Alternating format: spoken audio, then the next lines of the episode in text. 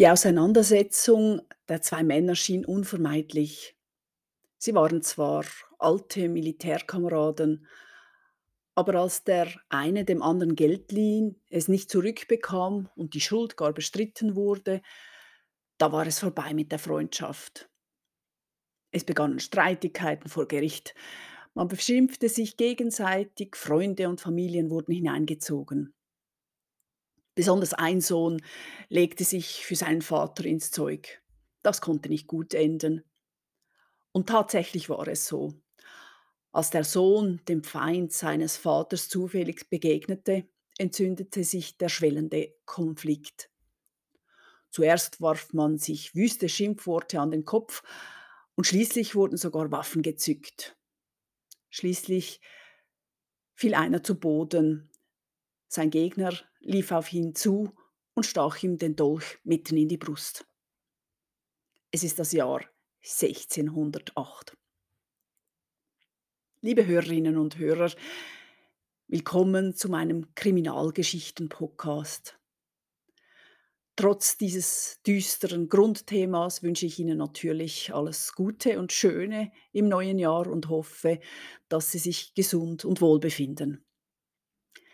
Ich bin Nicole Billeter, freischaffende Historikerin und heute sehen wir, welche Umstände Stände sich die Gerichte in früheren Zeiten machten, um eine Tat, wie oben beschrieben, zu ahnden. Beginnen wir mit der Vorgeschichte, bevor wir zum eigentlichen Kampf kommen, der einer der beiden Kontrahenten nicht überleben wird. Wir befinden uns in Basel, Zwei Mitglieder von bekannten Söldnerfamilien waren dereinst ein Herz und eine Seele gewesen. Da haben wir auf der einen Seite Johann Ulrich Wittnauer, der aus einem alten Kriegergeschlecht stammte. Ulrich war Oberst und Besitzer des Schlosses in Pratteln. Sein Geld machte er als Söldnerführer in fremden Diensten. Es war üblich, dass die Schweizer Reisläufer so hießen die Söldner damals, in einer kleinen Gruppe ins Ausland reisten, um zu kämpfen. Sie waren dann jeweils um ihren eigenen Führer gruppiert. Dieser führte sie nicht nur im Kampf, sondern übernahm auch Verhandlungen mit den Auftraggebern und gab seinen Leuten dann den Lohn. Oftmals mussten sie ihrem Geld lange hinterherrennen, die Könige und Fürsten waren nicht immer gute Zahler. Aber das ist eine andere Geschichte für einen anderen Podcast. In unserer Geschichte ist nun die Gegenseite wichtig. Da haben wir eben Johann Spreyer, der zwar auch Söldnerführer war, aber aus einem weniger herrschaftlichen Geschlecht stammte. Er war Handwerker, vermutlich war er als Bäcker ausgebildet. Sein Vater war Hutmacher gewesen. Wittnauer und Speyerer, Speyerer dienten beide dem französischen König als Reisläufer. In dieser Zeit lieh Speyerer seinem Kameraden und Freund 1300 Sonnenkronen, die jener für die Soldzahlung seiner Kompanie benötigte. Denn, wie erwähnt, zahlte der König nicht regelmäßig, die Soldaten aber forderten ihren Lohn. So sprang eben der Söldner Führer ein, dieses Mal eben mit dem Geld seines Freundes. Als Speerer einiger Zeit nach Wittnauer aus Frankreich zurückkam, forderte er sein Geld zurück. Er wurde vertröstet und hingehalten und schließlich bestritt Wittnauer gar die Schulden ganz. Speerer ließ sich vom Gericht die Richtigkeit der Forderungen bestätigen. Bestätigen. Wittnauer zahlte weiterhin nicht. Also ließ Speyerer das Urteil öffentlich verlesen, um Druck auszuüben. Als auch das nichts wirkte, ließ er seinen ehemaligen Kameraden in den Schuldturm sperren. Das damalige Rheintor diente diesem Zweck. Zu beachten ist, dass es zu der Zeit nicht der Staat übernahm, diese Angelegenheiten zu regeln. Es gab keinen Staatsanwalt, der Anklage erhob oder sich sonst um die Sache kümmerte. Speerer selbst musste aktiv werden und eben Wittnauer einsperren lassen. Dieses Einsperren in den Schuldturm wurde an vielen Orten so gehandhabt. Der Schuldner wurde so lange festgehalten, bis er seine Schulden bezahlt hatte. Es war dies eine große und sehr öffentliche Demütigung eines stolzen Herrn und Schlossbesitzers. Und eben sehr persönlich, weil sein ehemaliger Kamerad diese Demütigung veranlasst hatte, wenn auch völlig zu Recht. Dieses Einsperren wurde also als Schande angesehen. Die Reaktion der Familie von Wittnauer war entsprechend. Seine Frau, sein Bruder und sein Sohn Bernhard begannen, Johann Sperer zu beleidigen und zu bedrohen. Besonders der Sohn, der 24-jährige Bernhard Wittnauer, tat sich mit Drohungen gegen den Gegner seines Vaters hervor. Es wurde aufgezeichnet, er habe gesagt, er werde Speyer nur mit der Spitze seines Degens bezahlen. Die ältere Generation im Konflikt, eben der schuldenhafte Wittnauer und sein Bruder, sahen, dass dies nicht gut ausgehen würde. Der Sohn machte seinem Vater mit seinem überschwänglichen Mut das Leben schon schwer genug. Er hatte ihm in der Vergangenheit schon einige Male aus der Patsche helfen müssen. So misshandelte der Sohn beispielsweise die Pferde der Familie und als er einmal in Bern war, hatte er sich, Zitat, schimpflicherweise an der Magd vergriffen. Zitat Ende. Das heißt nichts anderes, als dass er sie vergewaltigt hat. Eine Strafe deswegen ist nicht bekannt. Es war damals nicht üblich, eine Vergewaltigung vor Gericht zu bringen, besonders nicht, wenn es sich nur, Sie hören die Anführungszeichen, um eine Magd handelte. Der Vater soll aber einmal zu seinem Sohn gesagt haben: „Du Schelmhals, du wirst keines rechten Todes sterben.“ Aber auch Vater und Onkel hielten sich mit Drohungen und Schmähungen gegen Sperer nicht zurück.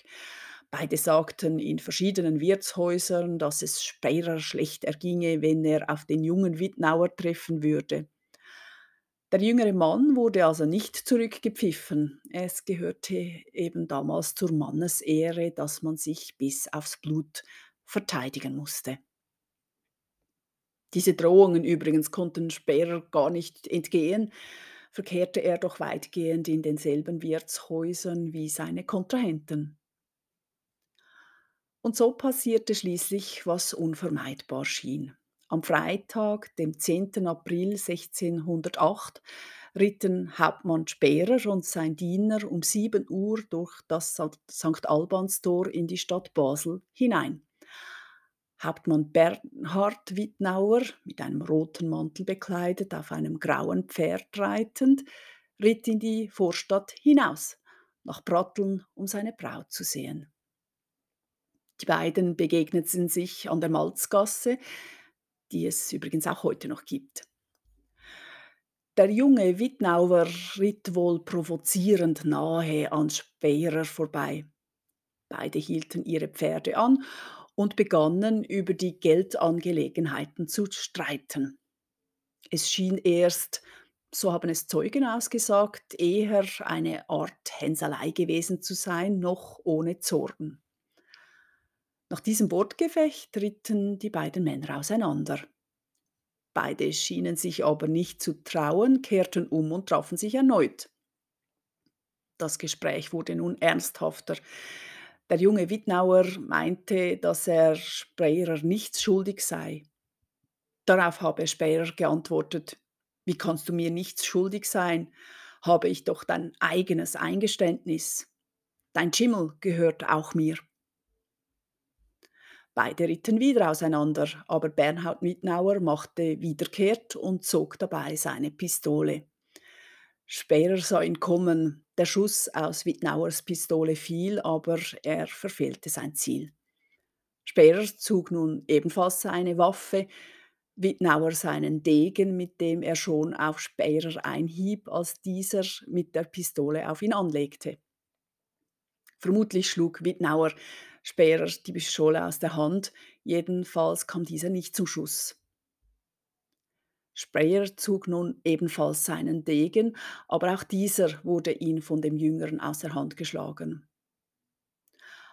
Als Speer nun unbewaffnet war, schien sein Diener mit in den Kampf eingegriffen zu haben, um seinen Herrn zu schützen.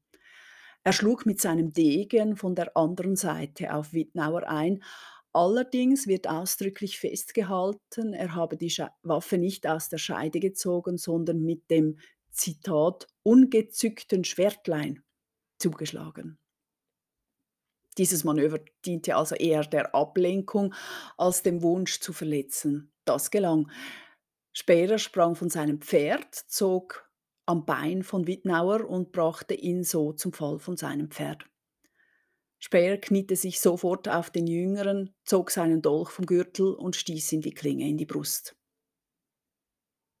Wittnauer konnte sich noch erheben, er lief aus dem Tor hinaus zum Haus seiner Braut, wo er wenige Stunden später verstarb. Im Gehen soll er noch ausgerufen haben, Du Schelm, du hast mich umgebracht. Viele Menschen waren während des Kampfes an die Fenster und vor die Türen auf die Gasse getreten und sagten später als Zeugen aus. So konnten sie auch berichten, dass der Diener von Speerer nun das Schwert aufhob, das Pferd holte und beides seinem Dienstherrn übergab. Ein Zeuge, Zeuge half ihm sogar beim Aufsitzen. Speerer rückte seinen Hut zurecht und ritt mit seinem Diener davon. Da es keine Polizei gab, keine Untersuchungsrichter im heutigen Sinn, gab es zunächst vom Staat her keine Konsequenzen. Wie wir vorher gesehen haben, mussten Geschädigte eine Untersuchung, einen Prozess erst verlangen.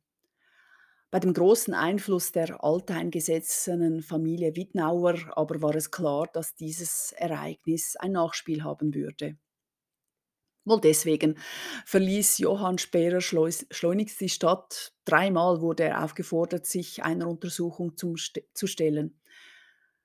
Beim dritten Mal tat er es und wurde fürs Erste gleich einmal gefangen gesetzt. Die Untersuchungen dauerten sehr lange, sodass Speerer insgesamt neun Monate in Verwahrung verbrachte. Diese Untersuchung zum Fall war außerordentlich gründlich und setzte auch schon Instrumente ein, die man durchaus als fortschrittlich ansehen kann.